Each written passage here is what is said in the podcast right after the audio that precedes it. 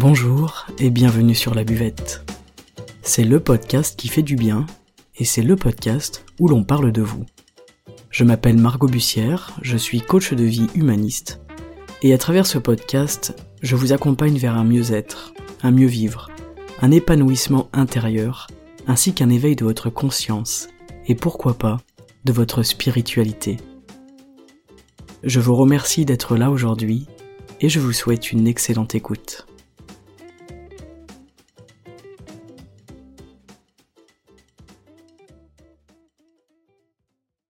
Salut la communauté, bonjour, bienvenue pour cet épisode en 5 minutes. Ce matin, j'avais aucune idée de quoi j'allais vous parler. Puis j'ai reçu un message de, Sylvie euh, suite à une réaction d'un, post Instagram où je demandais comment est-ce que vous gérez le trop plein d'émotions et qui m'a répondu je ne gère pas, c'est ça le problème. Du coup, je me suis dit que j'allais faire un podcast pour lui répondre et puis en même temps, eh bien, vous adresser à tous ce petit message sur les émotions. Une émotion qui nous submerge, c'est une émotion que l'on n'accepte pas.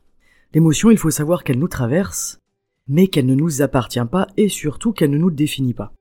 Alors face à l'émotion, on a évidemment une réelle importance du corps et du mouvement. Par exemple, si je suis en colère, eh bien, je peux m'asseoir le dos contre une surface froide afin de faire baisser ma colère, de faire baisser ma température interne, ou à l'inverse, je peux laisser le corps s'exprimer, exprimer l'émotion à sa façon, et aller courir, sauter ou taper dans un sac de frappe. Pour la tristesse par exemple, on peut tout simplement pleurer si l'envie elle est là. Et ne pas retenir ses larmes, ne pas garder quelque chose d'aussi fort à l'intérieur de soi. La tristesse, c'est vraiment un sentiment extrêmement fort à l'intérieur de nous, et c'est un sentiment qui nous plombe. Ça peut aussi être euh, euh, se faire prendre dans les bras par quelqu'un, par exemple, pour évacuer cette énergie-là de tristesse. Prendre une douche chaude, manger un repas chaud et épicé, avec des saveurs relevées. En fait, il y a plein de techniques, selon l'émotion qui est ressentie, afin euh, de lui permettre d'exister pleinement sans nous coûter notre mental, notre force intérieure et notre santé. Donc je vous parlais de mouvement là, ce mouvement il vient de l'intérieur de nous, l'émotion en fait c'est un mouvement interne, la colère par exemple va être un mouvement ascendant et la tristesse un mouvement descendant. Si vous ressentez de la peur, demandez-vous à vous-même qu'est-ce que je peux faire pour me rassurer? Car bien souvent, il y a une partie de nous à l'intérieur de nous, donc notre enfant intérieur, qui a peur. Mais l'adulte que l'on est a toutes les ressources et les capacités pour calmer la peur et la laisser passer. Nos peurs, elles sont souvent irrationnelles parce qu'elles sont basées sur des croyances, et mettre un peu de rationnel dans l'émotivité qui semble parfois démesurée, ça peut être aussi une astuce. Par exemple, eh bien, j'ai peur de parler en public parce que je pense que je vais être ridicule. Si on met un peu de rationnel, on va dire derrière, mais en fait, c'est quoi la différence?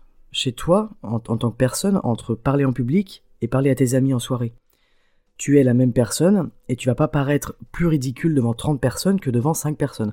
La logique, elle peut nous ramener à la réalité et nous extirper un petit peu parfois d'une peur irrationnelle. Je vous invite aussi à écrire vos émotions, à écrire ce qui se passe à l'intérieur de vous. C'est un excellent moyen de faire sortir ce qu'il y a tout simplement. Euh, énoncer et formuler clairement ce qu'on ressent, ça nous évite d'accumuler des petites colères, des petites rancœurs, des petites peurs parce que les entasser à l'intérieur de nous, c'est le meilleur moyen pour nous sentir tout simplement submergés.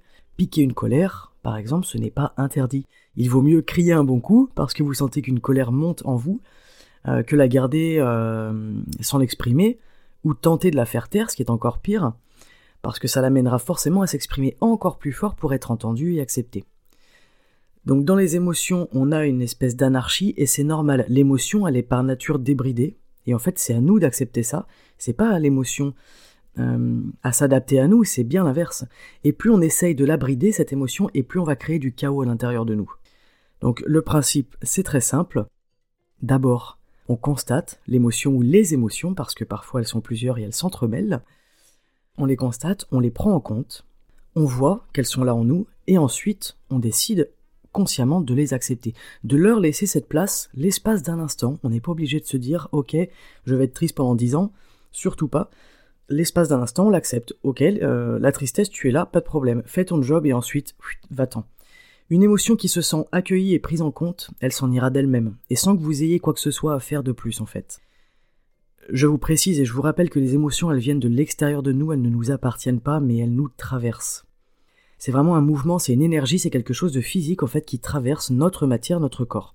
Et notre unique pouvoir à nous, c'est de les laisser nous traverser, sans les laisser s'attarder et s'accrocher. c'est donc euh, les accepter. C'est pour ça que le terme gérer les émotions nous pose un problème, mais ça on y reviendra plus tard, parce que je vous propose un podcast plus long sur les émotions et la relation que l'on a avec elles, et pourquoi surtout ne pas essayer de gérer nos émotions. Voilà, si ça vous intéresse, faites-le moi savoir et j'en serai ravi.